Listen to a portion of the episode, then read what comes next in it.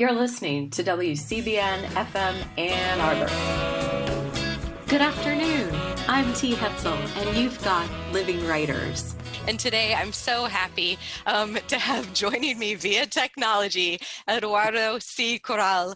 Eduardo, welcome to Living Writers in our, our virtual space here. It's, it's a pleasure to be here. Well, it's great to, to meet you. It's great to great to um, we're zooming and it's funny how every like natural disaster or like a huge historical event introduces new words into our daily vocabulary like zooming and zoom have it's a new word for us right? That we know what it means now right? So Right. I'll be so happy the day that it becomes less um less of a daily word, you know? zoom optional. Yeah, Zoom optional. Exactly. Yeah. yeah, completely.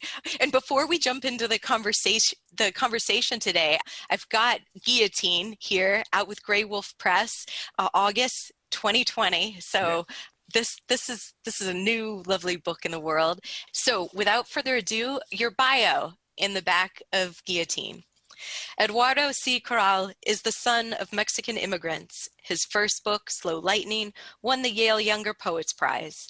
He is the recipient of a Whiting Award, a National Endowment for the Arts Fellowship, and a Hodder Fellowship from Princeton University. He teaches in the MFA program in creative writing at North Carolina State University. Yeah, that's me. Sounds like me. that sounds like you got the right living writer. the right one, yes. Woo. well, Eduardo, let's let's start with um, what was it like to get the the first the arc in the the mail when you first saw Guillotine, and this this book coming. I don't know, going from your poems in the notebooks, if I'm right, because I think yes, you use notebooks yes, yes, a, a, lot in your process, and then to like manuscript to arc and then to book. Well, yeah. Well, the heart of my creative practice is attentiveness, paying attention, right? So I, uh, I can't write or revise every day. That sounds quite undoable. It's undoable for me, uh, outlandish, impossible uh, for me as a writer to sit down every day. I think that's a task of memoir and prose writers. So I let them enjoy that daily task. Uh, I can't write and revise every day, but but I can pay attention every day, and I do. Right? I move through the world being very attentive. Uh, making have all my five senses open to the world right? And every day i jot down observations uh, things i misheard things i touched things i taste in my notebooks right? Being uh, normal little moleskins because i'm a very pretentious young poet so i have moleskins and also after a while when people find out you're just you're a poet that's all you get for like christmas or, uh, or uh, birthday gifts.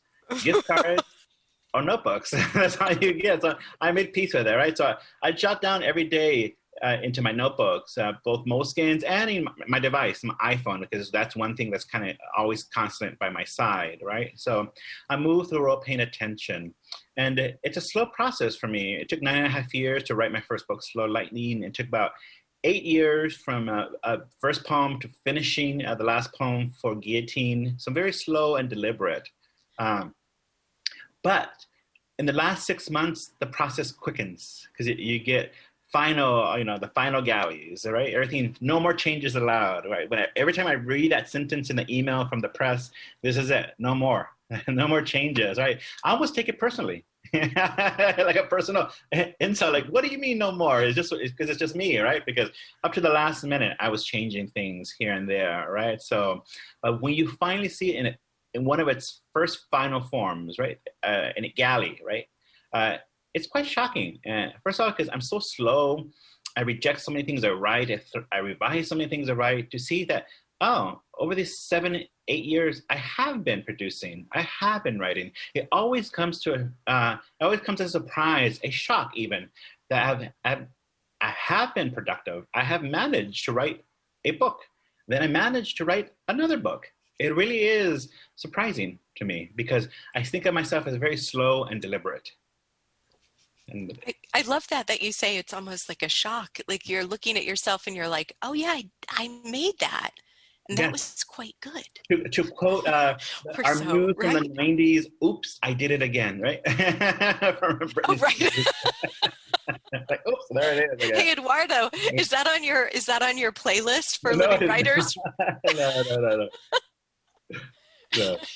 But I, I, but I hear we have French pop songs to look forward to. I do because you know uh, at the beginning, beginning of the, at the beginning of the pandemic, something really uh, I just couldn't read or write, right? I, especially poetry, right? I couldn't read lyric poems because when you read a lyric poem, you're engaged with somebody else's interiority, the lyric speaker's sense of being, right? Their thoughts, their emotions, their interiority, who they are, right? You're pulled into that interiority uh, via the lyric, right? And I didn't want that because I was spending all day on my couch thinking and thinking, right? I had all the interiority I could handle, my own. So just reading a lyric poem, uh, it, it, felt intrusive, right? I, I, I, needed to be by myself, right, in this moment, uh, especially at the beginning of the pandemic. I just needed to be by myself, my own thinking. I couldn't read lyric poems. I could read novels because novels have that world building. The sentence is propulsive, right? A happens, B happens, right? There's a there's a momentum right? Not a not a pulling inward, what the lyric does, right? There's momentum to fiction, and I was able to dive into that and just kind of escape my my mind for a while and escape the world for a while, which I found absolutely very necessary and and, and wonderful. I needed that, right? But it took a few months to get back to the lyric, um, to lyric poems, but I'm back there again, enjoying it. But I needed a break.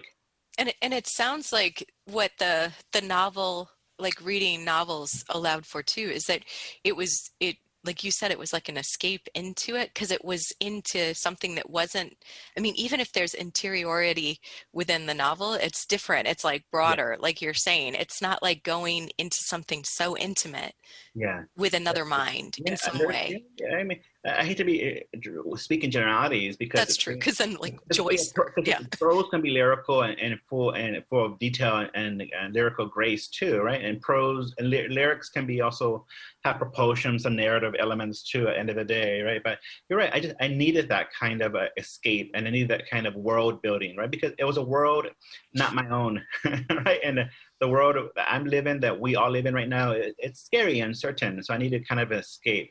And also, I must give a shout out to Eduardo from January 2020, who had the foresight to say to himself, you know, you should probably get cable this year.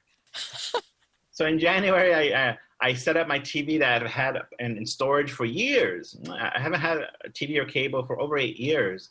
I set up my TV, I ordered my cable package, and there it was. And when the pandemic hit, I was like, thank you, Eduardo, January 2020, because I needed it. I needed it. I needed it. I another, like, wow. Another, another lifeline? Another escape, another escape hatch, an escape pod, right? Right. Uh, yeah. I, uh, because I've heard about all these shows, series, uh, reality shows, because I'm on on Twitter and Facebook continuously. I, so I've heard, I know all about these shows. I've heard about these shows from my friends. I've read essays about these shows. I've read essays about these shows. I've read essays about the shows, even though I haven't watched them. But it was good to watch them, like The Watchmen or The Great British Bake Off, which I instantly fell in love with. Right? Amazing. So all this kind of stuff. Then old shows from my childhood or early adulthood, like Star Trek, um, Voyager, that kind of stuff. Right? It was really wonderful. Right? Another yes, another way to escape the world and just to uh, have some kind of pleasure. Right? Some pleasure. And it and it sounds like going back to if like the Voyager, the Star Trek Voyager, like a time when you were a child and things were were different i mean there's there's always complications even when we're kids like i think it's yeah. it's kind of silly when people are like oh the childhood of like i don't know um, but but there's something about the way our mind moves when we're a child too and yeah and maybe there aren't things all queued up for every day yeah. sometimes.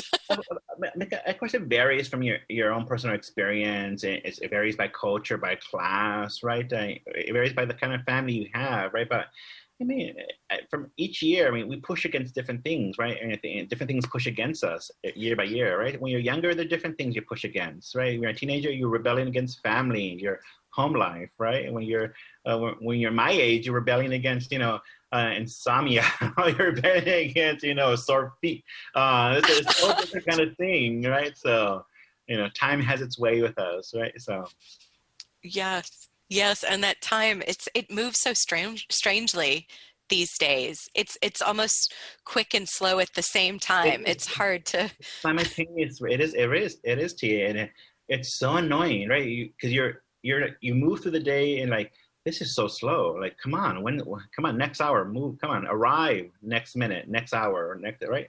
Then it is the next hour and it is the next day. And you're like, wait, when did that happen? right? It's September 16th. Today is September 16th. Yeah. Today it felt like the first of the month.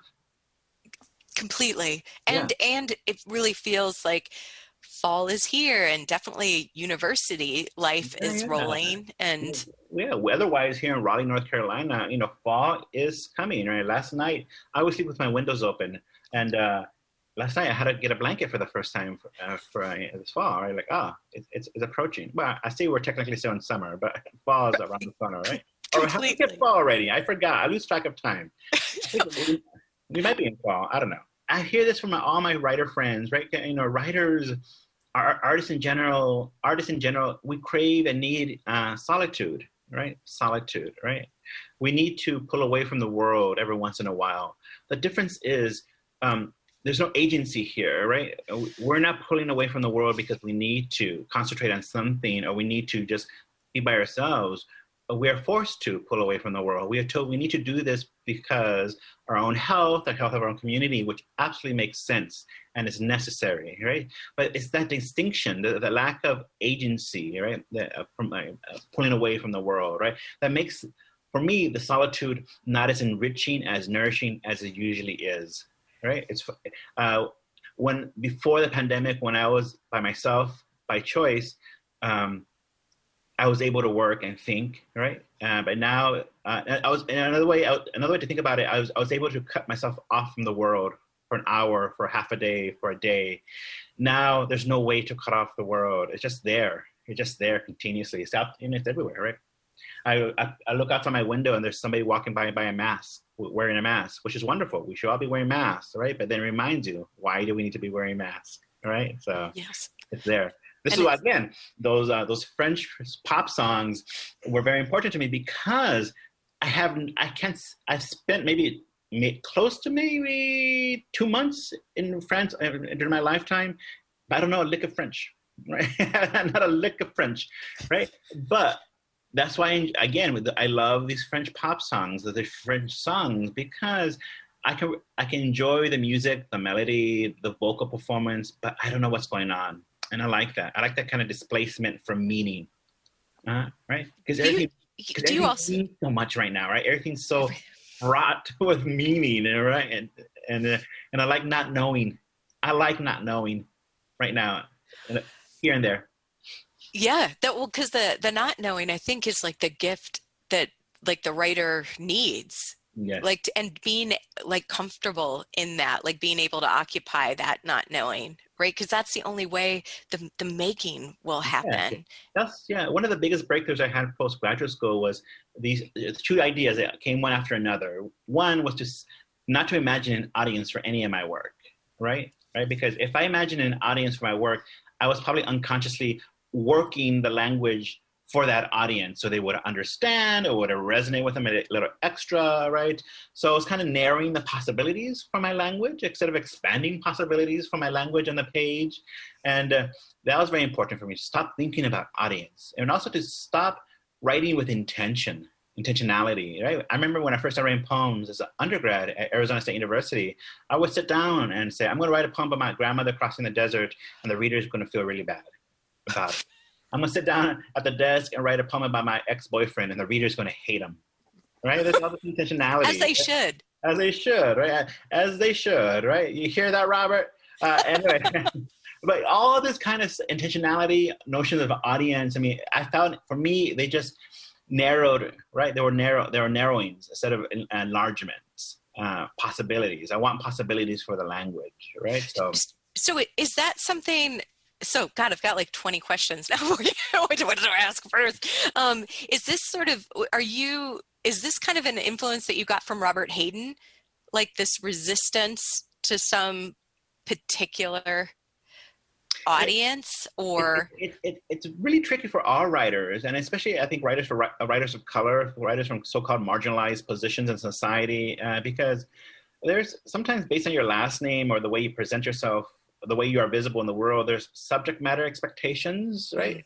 And mm. I mean, you need to write what you need to write about. If that if that lines overlaps with a certain expectation, so be it, right? But yeah, it's it's a tricky kind of thing. It's like, what do I write about, right? This is why I was I stopped thinking about audience to see what came to me, right? If I stop thinking about an audience, right? And Robert Hayden has always Robert Hayden has always been very important to me, right? Because I've said this in interviews, you know, for the longest time, for the first book, I struggled. Is this too Latinx? Is this too queer? Is it not Latinx enough? Is it not queer enough? Is is there enough of the border here, et cetera, et cetera, right? And reading Robert Hayden, his slim body of work, uh, and he just rejected all kind of labels. He wanted to be known just as a poet, which is fine. I'm, I'm not there myself. I, lo- I love being known as a Latinx poet, a queer poet, a border poet, right? Uh, to, to borrow uh, uh, some thinking about Jericho Brown, he, you know, he says anytime you see like a, a, modifier, right, or adjective in front of the word poet, those are not constrictions. Sorry, they're additional windows, right? yeah. For, for, for the poet to see, right? Again, more possibilities, enlarge enlarging the possibilities for the work for you as a writer, right? So, but Hayden did taught me, you know, for and me, for the reader too. For the reader, like too. worlds need to be enlarged, and, and, worlds overlap too, right? Yes. The self is plural. I am many things at once. The self is an abundance, all right, and also the self is fluid, in flux. Right? Who I was five years ago is not who I who I am today, and who I am in the future is not hopefully not the same person I am today, right? So if the self, you know, is in flux, right? So of course my poems, my influences, my approach to language is always in flux too, right? Be, uh, I mean, shaped. But Hayden was one of the primary shapers and still one of the primary shapers of my, of my aesthetics, my approach to language, because he just taught me the simple lesson of craft, all right? How craft is so vital, right? That the poem has to exist on its own kind of merits, quote unquote, right? It has to have its own kind of resonance, its, its own pleasures, right? So and and so it's interesting to think about uh, like considering guillotine like like like how there's different like the way the shapes that the poems take on the page and yeah. what yeah. they're doing and what they're um resisting and like doing because you know there's yeah or, or yeah here's one like song of the open road too mm-hmm. like i feel like the connecting back to the whitman who yeah. you're just calling upon there for a moment too and um but then other pages like yeah where the the words are shadows and um, overlapping like you were just talking about and some bolded and braids yeah yeah yeah for me yeah those uh, there's a more typographical play in guillotine than there is in the first book. I just wanted because sometimes um, a lot of the work, especially the testament sequence in, in guillotine, is voice driven, right? There are voices, personas, char- uh, other characters, right, that came to me, right? Um, and sometimes they came to me simultaneously, so I would hear two or three voices.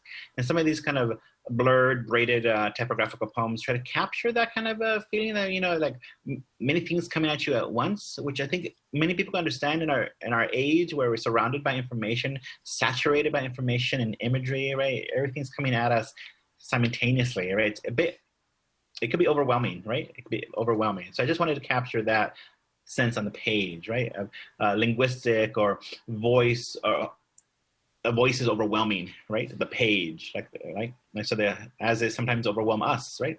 Influence yes. memories, emotions, intellectual states, and we, we're overwhelmed by that. Right.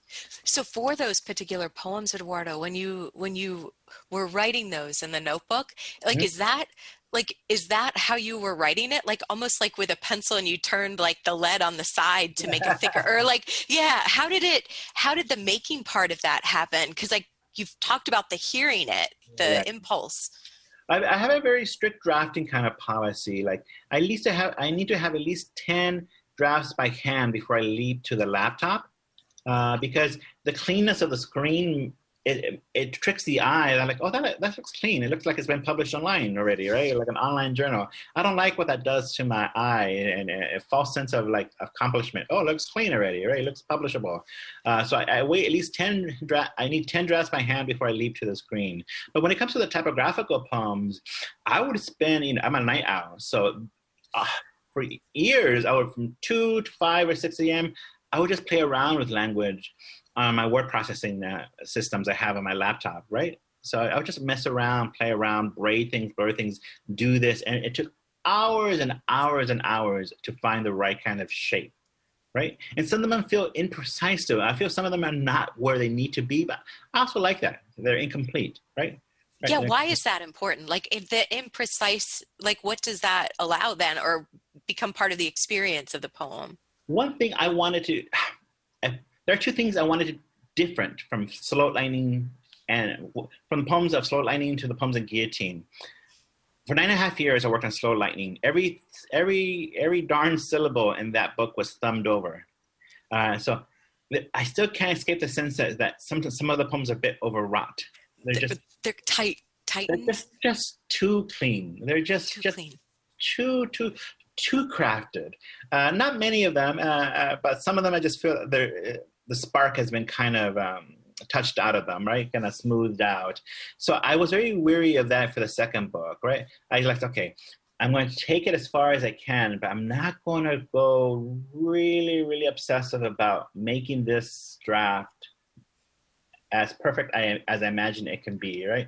They have it have its flaws, let it its flaws, and not only the typographical stuff, but all it's just the lyric poems to themselves, right? I could have I could have spent two or more years fine tuning those poems, right? But it would have not made much of a difference at the end of the day. It would have been a phrase here, a different shape of a line. Uh, that was an that I think that's not enough time. That's not it's not worth it for me. I think to spend that much time.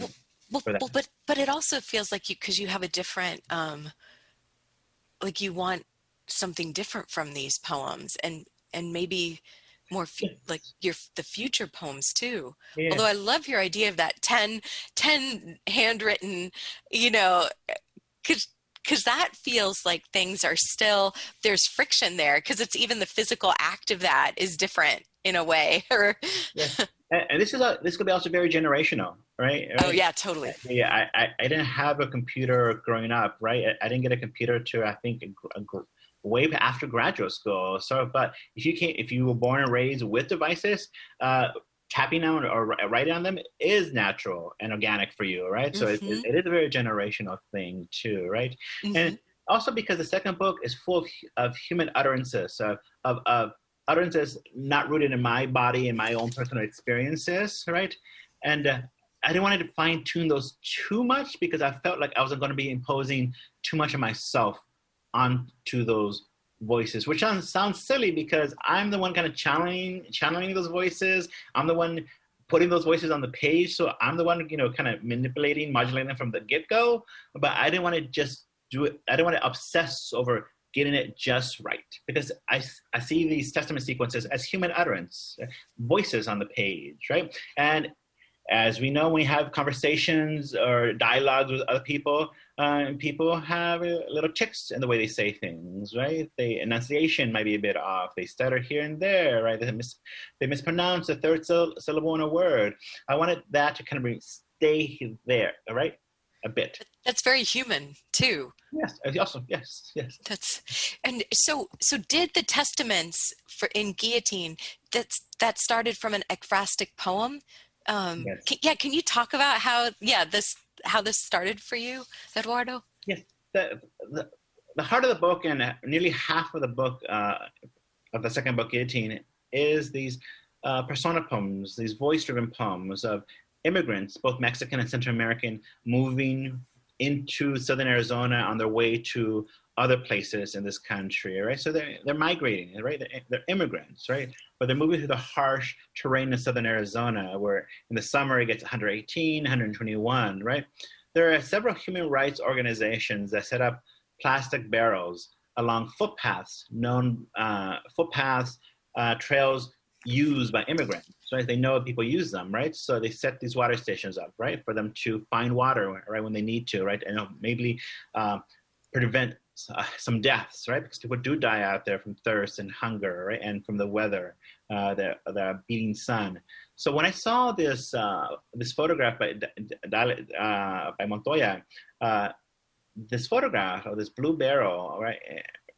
I just saw those barrels, that plastic, as a space where people can score, can scratch, can write uh, confessions, rants, curses, hexes, jokes, uh, right? I saw it as, as a space, as a text, right? A space where people, immigrants, right? Uh, Mexicans, Central Americans can inscribe their thoughts. It was here. Mm-hmm. Like this sense of like, like you're saying, like these testaments. I was here. This was. Mm-hmm.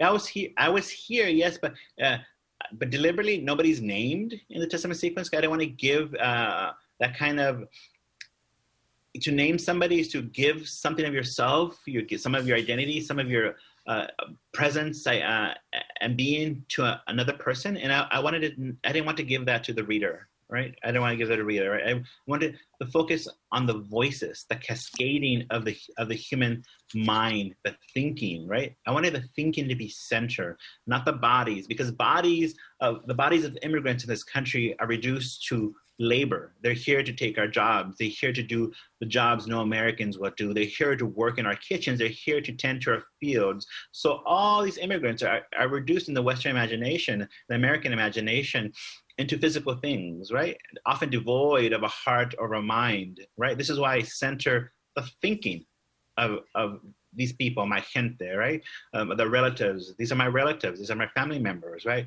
I, I wanted to center the thinking, not names, identities, or you know, even, rarely is a body described, right? Right. And also, rarely do they kind of uh, explain why they're moving, right? They don't give a reason. They don't try to justify why they're moving from one place to another right for the most part right? Because i you know i didn't want to root these voices. I don't want i don't want to root my work in the narrowness of the american imagination right? I don't want that right? I don't want that at all at all. And uh, because if i start giving in to that narrowness of the american imagination or root my work in there uh, I, I, I, I'm, basically saying I give up, right? I, I, I can't do that. I'm overwhelmed by the narrowness. Right? I am overwhelmed by it in a certain sense, but I will not let my imagination be overwhelmed by it, right? Yeah, and I think, and would, would is it like, what do you think? Is it fair to say that part of the reason like both languages are moving together you've got spanish and english and and uh, because it's part of that like part of what you're talking about eduardo is is that is that right the idea, well, you know, code switching is in my first book, and code switching is in my second book. There's moving back from English and Spanish. My English is my Spanish is never italicized or put in context. There's not a glossary in back of the first book. There's not, there's not a glossary in the back of the second book, right? It's centering both, and it's not centering one language over another, right? Uh, it just making putting them on equal footing right in, in, my work in my imagination yeah that said i mean most of the work is in english so there is kind of a hierarchy set in because I tend to think mostly in English, right? Because I, even though Spanish was my first tongue, it has been educated out of me at the end of the day, all right? Mm-hmm. right? But it's also very complicated too because when people think about okay, you're working with Spanish as a way to like disrupt a, a colonial mindset or, or colonial language, people, people often forget Spanish itself is a colonial tongue.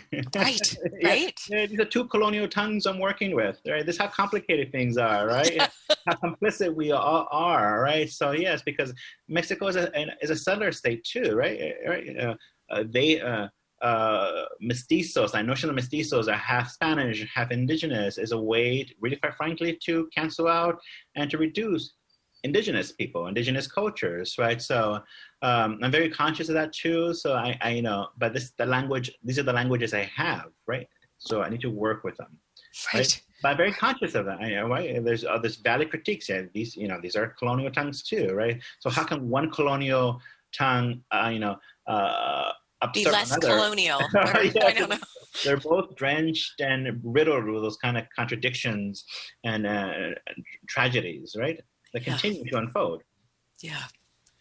Eduardo, would you mind reading some oh, sure. of the testaments for us so that that we can hear what we've sure, been talking of about? Of course, of course. Uh, uh, the first voice is, I, I imagine, is a, a, young queer immigrant moving through the desert, uh, near death probably, and thinking about his father in his maybe last few hours, last few days.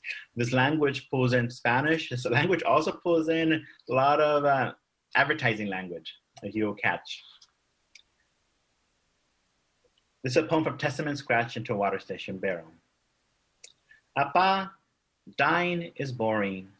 To pass las horas, I carve our last name all over my body. I try to recall the sweat, the taste of Pablo's sweat. Whiskey, no. Wet dirt, see. I stuff English into my mouth, spit out chingaderas. Have it your way. Home of the whopper. Run for the border. Aguas. The mirror betrayed us. Erased your face from my face. Gave me mother's smile, narrow nariz. Once I wore her necklace, the gold slit obscene. God, I was beautiful. Cada noche I sleep with dead men. The coyote was the third to die. Your, mem- your money is still in his wallet. Quien engaña no gana. Apa, there's a photo in my bolsillo of a skeleton shrouded in black flames. Nuestra Señora de la Santa Muerte, patron saint of smugglers, pickpockets, and jotos. La Flaca, Senora Negra, La Huesuda, Aguas. An animal is prowling the station. It shimmies with hunger, it shimmers with thirst. To keep it away, I hurl my memories at it. Your laughter is now snagged on its fangs. Your pain now breathes inside its lungs. Taste the feeling. Siempre Coca Cola, America's Rio choice. I gathered and smashed bottles. Apa, follow the glass snaking from the barrel to a mesquite to find my body. Lips blue, skin thick with scabs. Apa, kneel in the shade, peel the scabs, touch our last name, Solis.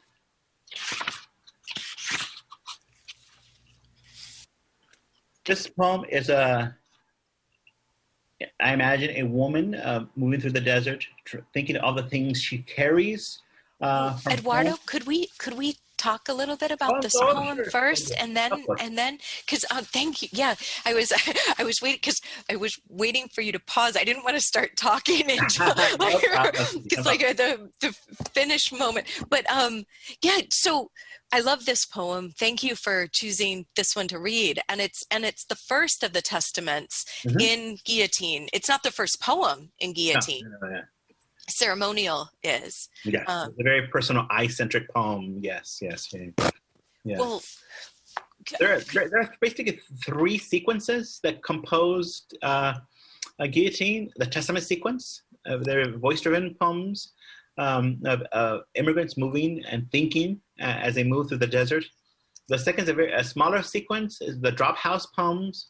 The drop houses are places where uh, immigrants are brought by their, their human smugglers and held ransom, and to their families can pay way more than they agreed to for the for the for, for, for being moved from Mexico or Central America into the United States. Uh, they're very they used to be very common in southern Arizona, Phoenix, the capital of Arizona. Uh, they have gone down. They're not as common as, as before, but they're still there. Like, they're very horrible places where people are just crowd into a room 30 40 deep right? And people just wait for their family members to pay the ransom so they can be released. And the third sequence is a little more is a more loose sequence but it's about unrequited love a lyric speaker yearning for another another who cannot return those feelings. So those are the three sequences basically that kind of make up guillotine. And and Eduardo, can you say um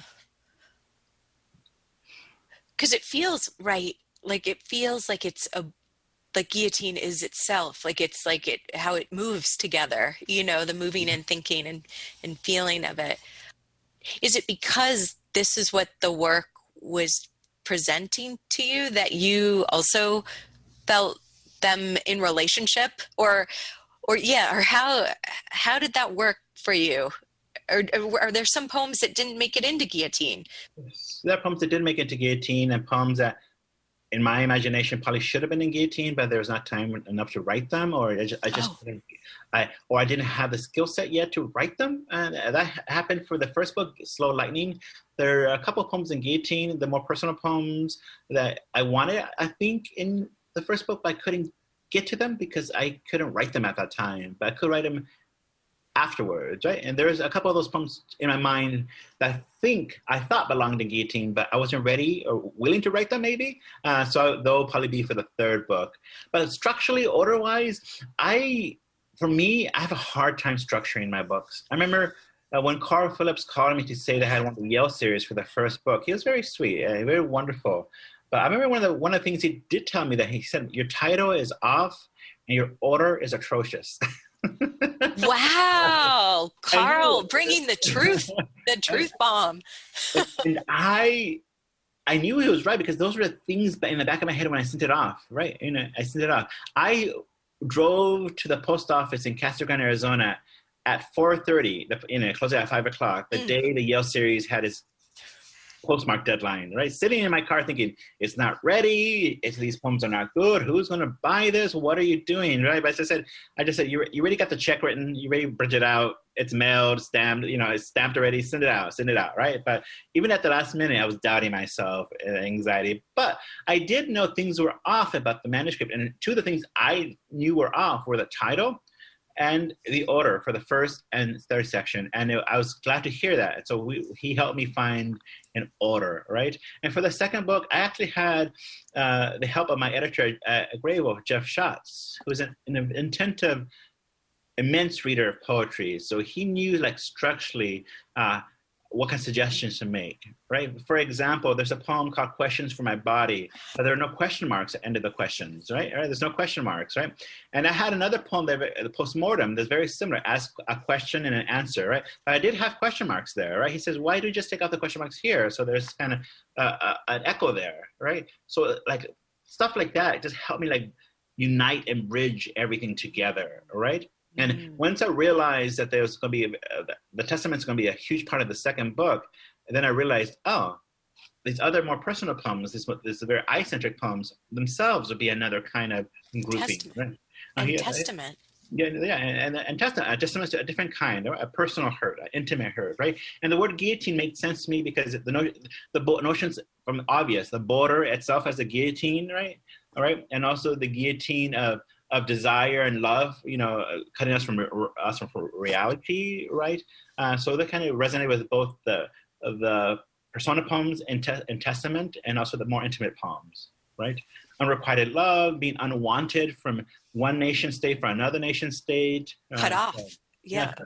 cut off, yeah, yeah, and wounded, right, right, yeah, the, yeah, the wound as a, you know, there's a line in the book that was really haunting haunting.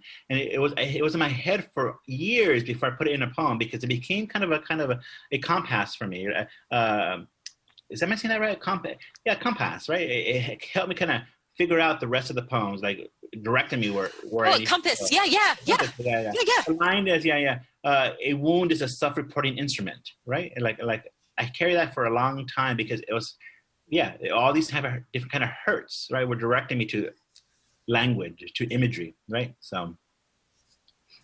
And guillotine actually, it comes. It wasn't.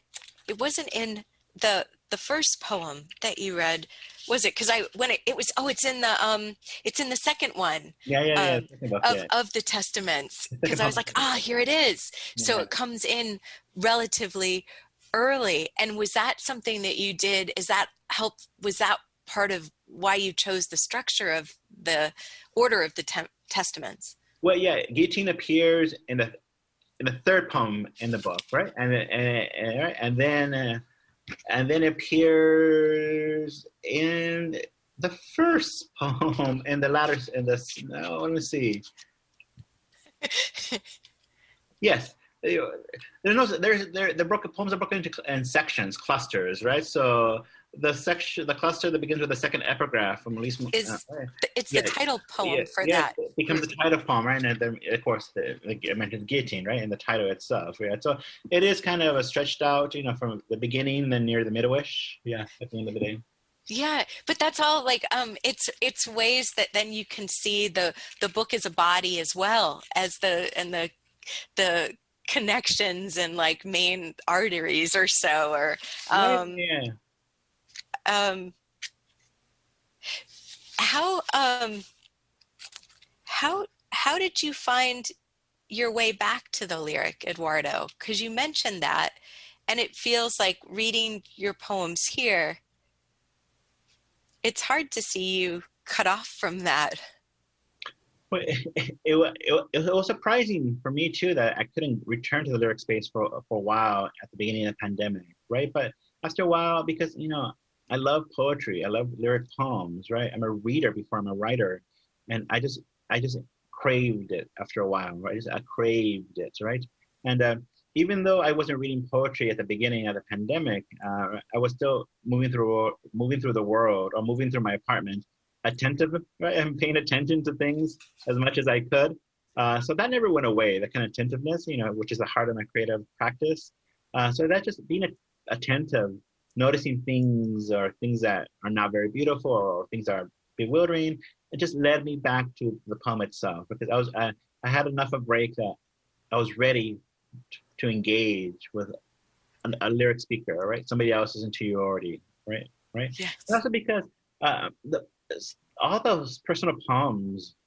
I keep saying it, is that it was the pandemic that kind of put me off the lyric poem, the interiority, but it, about that same time, I, I, realized that the book was, you know, it was done, right? You know, I was on get a finished copy, I think, in a month or so, right? So maybe that had a, a, something to do with it too. Like psychologically, I was kind of like preparing myself, right, for uh, for the book's release in August because those eye-centered poems are very intimate, and they're very. I, I, I feel very vulnerable and raw and and exposed when I read those poems out loud, right? Like ceremonial or autobiography of my hungers, right? Uh, uh, I remember the first time I read ceremonial years about four years ago at a retreat, and and I, I cried halfway through it because I wasn't ready to release it, right? So I learned, okay, you're not ready to talk about this. So you're not ready to read these right? So i stopped reading it for a while and i kept most of the new poems secret until i was ready to uh, emotionally to read them right? Because uh, for me I, I, just feel emotionally devastated uh, reading them again and again. It gets better each time i do it uh, right? There's more distance right? Uh, but i think now just talking to you t. Right now it makes sense that one of the reasons i kind of moved away from the lyric is because uh, i was oversaturated. I was just I needed a break from my own kind of uh, vulnerability, my own kind of uh, uh, exposure to my own kind of hurt, right, and woundedness, right, that, that, I found I found on the page again and again, and, and I knew I was going to be doing a lot come the fall, right. So right, right. Yeah, if that kind of makes sense. Yeah, that, that does. That does. How did you? So when did you know ceremonial would be the the the lead poem that becomes the lens of guillotine it's one of the last moves we me i did for the order uh, uh, because I, I, kept i kept thinking for the longest time I, again intention right which is my enemy and but there i was intention right uh, I, I kept because guillotine right a, a clean cut right a guillotine, right? It, it, breaks something, right? Divides something usually into two, right? I think this book has been two sections, two movements: the personal poems maybe the first and the the, la- the second, all that voice driven, the Testament sequence, right? But then we had that the shorter sequence, the drop house sequence, right? And then and that didn't kind of fit in there. Like, so are we going to have like a smaller third section? I don't want a three section book, second book. I already had a three section first book. I don't want that for the second book. So that didn't kind of make sense to me. And then I realized when I put all the intimate poems together, all the eye centric poems, it was overwhelming to have them all side by side it was way too much for the reader. It was way too much emotion, too much, uh, too much rawness there, right? So, like, how do we break it up? How do you break it up? So, I, I one day just dawned on me: how about I just move ceremonial to the beginning, like a preface, right? A front piece, an entrance. Right. Uh, yeah, right. And then that is a very that's a very emotionally rich poem, right? So that kind of, but just removing it from the more the other personal poems those pumps were allowed to breathe a bit more. There was more room for them to breathe, right? Mm-hmm. And then mm-hmm. I moved uh, the shorter sequence, the, t- the drop house pump, into its own little section. So that kind of made sense. It was, it was by trial and error finding it. Why it had to fit. I just knew it wasn't working. Jeff Shotts was helping me think about this structure, that order. When we were still thinking about just two sections, it just it never nothing really appealed to me, or nothing instinctively felt right. Because I trust my instincts now as a writer right? I trust my instincts because I've been reading and honing them, reading uh, other work and my work, own work for so long, so that I've honed them and I trust myself. One thing I do to, continuously to continue to hone my instincts. Every time I read a poem that I really love in a journal, I I mess it up. I say, okay, I love what Natalie Diaz did with this line break, but I would do, break the line this way. right? I love what Ocean Vuong did image-wise here. I would phrase it this way, right? Huh. I love the way Rickey, Rickey Laurentiis broke their poem this way, right? I would, I would, I would break it this way, right? Just a little slight thing I do, right? Just, just I keep building up my instincts, honing my instincts as, as a, as, as a writer, my own aesthetics, right? Yeah. Right, right. Yeah.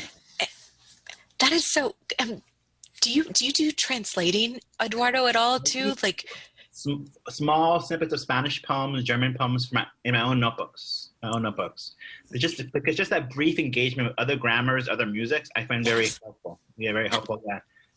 That's what when when you were when you were talking that's what i was thinking when um because i would try to like to to re-engage with learning spanish that i had learned in undergrad but when i got back into an mfa program i had these pablo neruda books which Yeah. because at that time copper canyon press was publishing um, the spanish with the english so you could have Mhm. both and then i would have different translations of uh, neruda and so then i would also find myself as i got i think whatever a little better at it i don't know now i'm thinking i should just not be say, telling you this story but i would think that translator did not get this right Yeah, and this I- is what I i, would all the time. do Yeah, I see that a lot, especially with a lot of Lorca translations, right? Like now that's that phrasing is a bit off. Yeah, yeah, yeah. It doesn't feel right. It doesn't. It's not vivid enough. Or okay, th- yeah. There's another. There's there's Spanish vernacular that could do that kind. That closer to this in a clean academic Spanish that are using instead, right? Yeah. every- every translation is a you know is a is a different is, is a translation right? So, so it's, it's a ghost right? It's a, it's a a translation is a ghost that exists between the original and the and the new text right? It's, it's lovely completely. Because it's kind of a new thing right? That the another maker is there.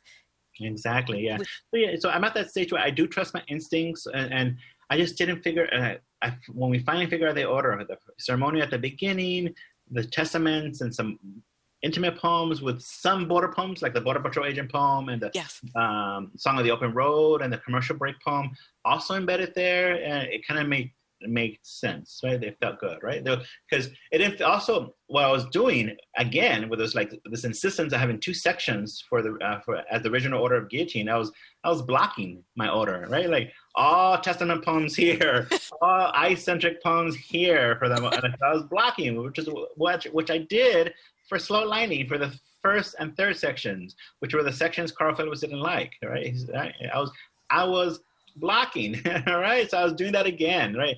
We, uh, what are we gonna do? Right? So I, I, because you, sometimes you, you just don't know your work. All right, you're just too close to it to really see it. That's why you need friends or readers. Right? But that said, you know. I, I had such a horrible time at Iowa that I never share my work with anybody.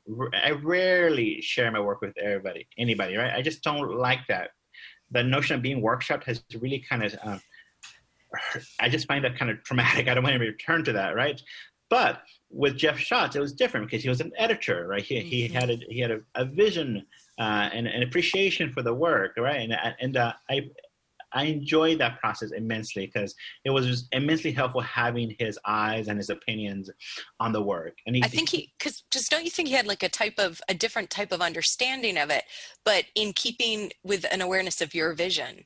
Yes, yes, and he was he was firm, but uh, but also encouraging. I mean, I remember I wanted to include a very small little image, and I wanted to include a very small image-driven poem at the uh, near the end of the putting together process, and he had a had an image about pupils, uh, uh, windows hatching out of a pupil. He goes, you know, isn't that kind of a well-worn trope?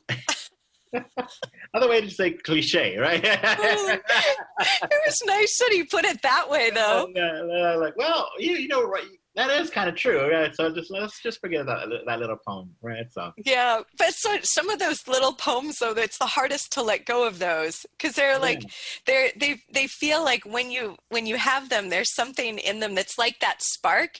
But then sometimes if it's not enough of something for Yeah. someone else, they're like that's a bit flat. yeah, Like- you know, I have a yeah. Not every you know every book you know needs peaks and valleys, highs and lows, and not every you know every book, not every poem in not every poem in a book is going to be amazing, you know, jaw droppingly good or, or have resonance with the reader. What every book needs what I call buttress poems. You know, you know, to borrow a term from um, architecture, right? A buttress is uh, supports a larger uh, a wall, right, or supports a portion of the building, right. My buttress poems, that's what I think about. They support themselves are kind of slight, right, and, and maybe Mm-hmm. not so beautiful as the rest of the building, Mhm. but they're supporting right? The the motifs the themes right? The language or the linguistic approach of the rest of the work right? So it, both slow lightning and guillotine have a few buttress poems in my the way i see them right? They're there to support Do- other poems Do do they know they're the buttress poems? of course they don't. They're not, they, they think that they think that they're my favorite children right completely, completely. yeah, yeah, yeah. But I see, but I see like questions for my body is a buttress poem because it kind of rephrases and uh, rearticulates uh, the the hurt speaker. Uh, emotional intellectual state right uh, poem written in in if the Federico Garcia Lorca Park that's a little buttress poem too Mhm. right yeah yeah so but they work i like how they work right there, there's some there's some shine there some of the lines and images i really love right but they're in service to uh, to the other poems know that orbit them they're supporting them There's- I really, yeah, I gotta say that I really do. I did really love questions. Um, yeah sure should i read it please, would you? yeah sure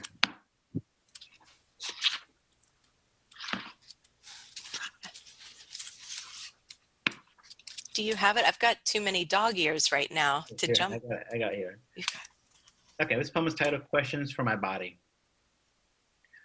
Why are you nocturnal? How many cathedrals have you entered? Has cruelty ever saved you? Do you remember the length of his thumbs? Isn't that enough cake? Have you ever soaked your feet in gasoline? Do you still fear the virus? How can you sleep in this heat? Is that a soul patch? Did you laugh or cry at Keats' grave? Have you been claimed? I love that the line, do you still fear the virus, is so, it's different. It reads differently now, right? So, yeah. Yeah, so like, ugh. Things language. I, lo- I love how language is so malleable and multivalent, right? It casts so many different shadows. Like, in one year, it might it acquires new meaning because of what's going on, right? So, And that one certainly does. yeah, yeah. Like it, I think that's why it kind of was like a, like a, like a subtle knife for a moment. you yes, yes, it is like like whoa, whoa, whoa, yeah. But that poem came to me years ago when I first went to uh, Lisboa, Portugal, to visit. I was entering a very beautiful cathedral, and uh, just the, the the question: How many cathedrals have you entered during this trip? Right, and I- and I- then I just uh, just shortened the thought. How many cathedrals have you entered? And that just stayed with me, and I knew I knew that was something, right? Right. Again, I trust my instincts. So into the notebook it went, and I let it just to I let it marinate. I dwelled with it, and eventually came to me. Right. Eventually, right? Uh, it took a while to narrow down how many questions. There, the poem went from being like twenty questions just to five questions. I just found like a sweet spot between. Yeah. Yeah, but I eventually, I, again, I trusted my instincts. Oh, this feels about right. This feels about right. Enough questions, right? There's one humorous one. Is there? Is that a soul patch? It usually falls flat. People like don't understand what it is. You know. I enjoyed it because I was just getting to know you, like researching you, and I was like, "Oh, Eduardo has." yeah, yeah. It, really falls flat. Yeah, but what are you gonna do, right? I I got a chuckle out of it when I. Eduardo, you also mentioned that there is there. I don't know. Is there another poem you'd want to read from Guillotine? Because I felt like I just kind of asked you uh, to read that one. No. Um, it- is it- there and is there one like because when you're talking about the poems that you knew were there but you you didn't yet have them until guillotine are those are those some of the emotional the i poems Yes, because I, I didn't know how to write about this kind of uh, experience, right? I felt it was, uh, it was very hard to go through, to experience, and I didn't know how to translate that kind of wound, that, that, kind of self inflicted wound, uh, how to translate onto the page, right? And um, it's just, I realized that, uh, you know, I had all these, like, you know, rules for myself. Don't do that. Don't do that. You know, don't have an audience. Don't think about intentionality. But for the second book, I found myself like uh, returning to those uh, uh, to the uh, to the time when I didn't have rules. So, so I was doing the same kind of spinning the wheels and overwriting and writing in a way that wasn't beneficial because I was thinking with intention, right? My intention was I have to get right these poems. I have to say what actually happened. I had to cleave closer to the truth. I'm like, that never works for me as a writer, right? Right? Because you know, language is not an animal we can train. All right, and again, I, I, I know that, I know that, but here I was trying to force that that language, my animal, to do certain things, right? And I'm like, no, right? Don't base it on the factual, on the memory. Let the imagination also have its say, right? So when I turn that beloved into a composite figure, right, a bit of who it was, a bit of somebody else, a bit of somebody else, a bit of an imagined person, then I could start writing about that person in a way that was interesting.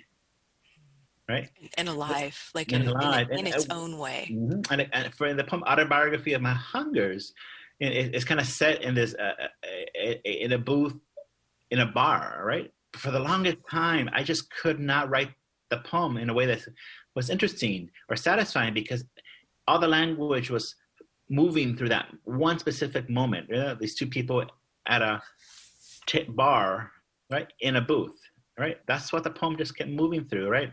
Right. So, in a sense, that little that memory became a constriction. I was forcing all the language into this narrowness, this constriction. Eh, the room had no language to move. The the language had no space to breathe, no space to move. Right, right. Only when I made that memory a filter I pushed other experiences, other memories, other kind of languages through it, then it made sense. Right? Could you could you read that one for us, Eduardo? Yeah, of course. That poem became not only about that moment, right, about uh, the speaker and, and the beloved, right, the unrequited love kind of moment there, right, but also became about growing up uh, during the AIDS epidemic, right, thinking that thinness equated the first symptom of the disease, that kind of stuff, my mother's reaction to that. So it became more multivalent, richer, right? And I, and I did that again and again for the first book. I, I, I made my memories filters, right? More possibilities for the language. But again, for the second book, I, I just I just thought I could do it differently, and it never worked out, right? So I had to return to my rules, and it was it, it helped. It helped at the end of the day. It helped me write the second book, the rules that I imposed on myself. This is um, kind of a keystone poem in, in the book. It kind of informs the rest of the kind of I-centric poems. It kind of gives the narrative, a story, right?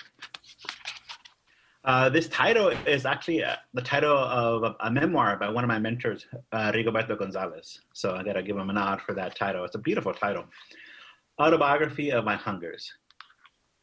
His beard, an avalanche of honey, an avalanche of thorns.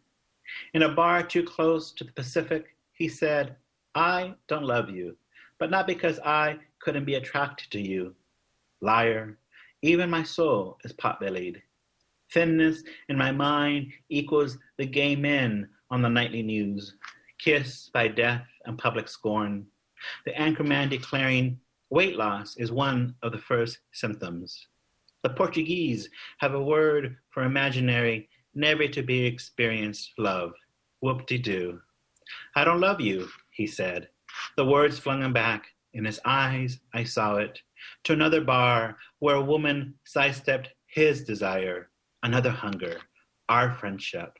In 10th grade, weeks after my first kiss, my mother said, You're looking thinner.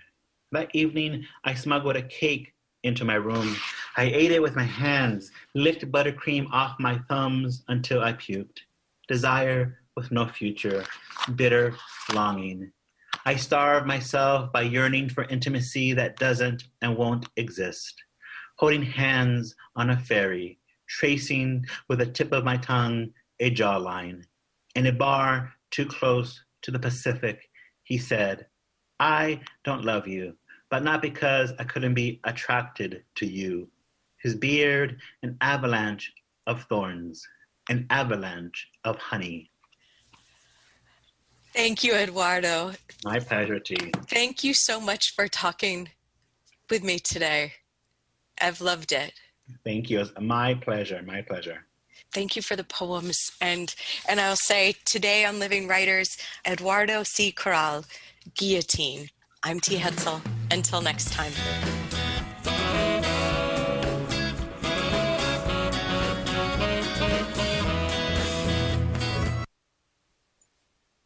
Welcome, everybody, back to the Daily Sports Report here on 88.3 WCBN FM. My name is Charlie Brigham. And alongside me, I have three wonderful panelists today. We've got Ryan Dolson, Connor Eargood, and Zach Levine. How you guys doing today? I am doing pretty excellent. Got a great day and so many different sports topics to talk about, to say the least. Yeah, I can't complain myself. Bunch of big news in just about every league, and we have a fight going on at the U of M soccer game, so it's a good yes, day. Yes, Yes. breaking news has indeed just broken out. Yeah, so obviously still recording these uh, the night before this airs, so this will air on um, September 22nd. Um, currently, we're recording it on the night of September 21st, but yeah, currently ongoing. Um, there is a Michigan soccer game, and a fight has broken out I don't really know all of the details on that, but that's an exciting little tidbit of information for everybody at home. Indeed. It was, uh, I believe, the games against Notre Dame, right? Yes. Yes. Yeah. And uh, what did somebody say the guy's name was? I googled it before we started, and I yeah, Paddy Burns. It. Paddy Burns, absolute legend from North Ireland. Yeah, that's electric. Great way to great way to get the season rolling. Honestly. Yeah, for sure, for sure. I'll give you a little bit of an itinerary today. Probably going to be a good chunk of this uh, half hour devoted to basketball. A good few stories in the NBA developing today. Maybe move on to some football later. But the first story that I want to touch on from our boy Woj, Ben Simmons will not report uh, to 76ers training camp. Said that he wants a trade out of Philadelphia and told uh, management that quote he has no plans to wear an NBA uniform again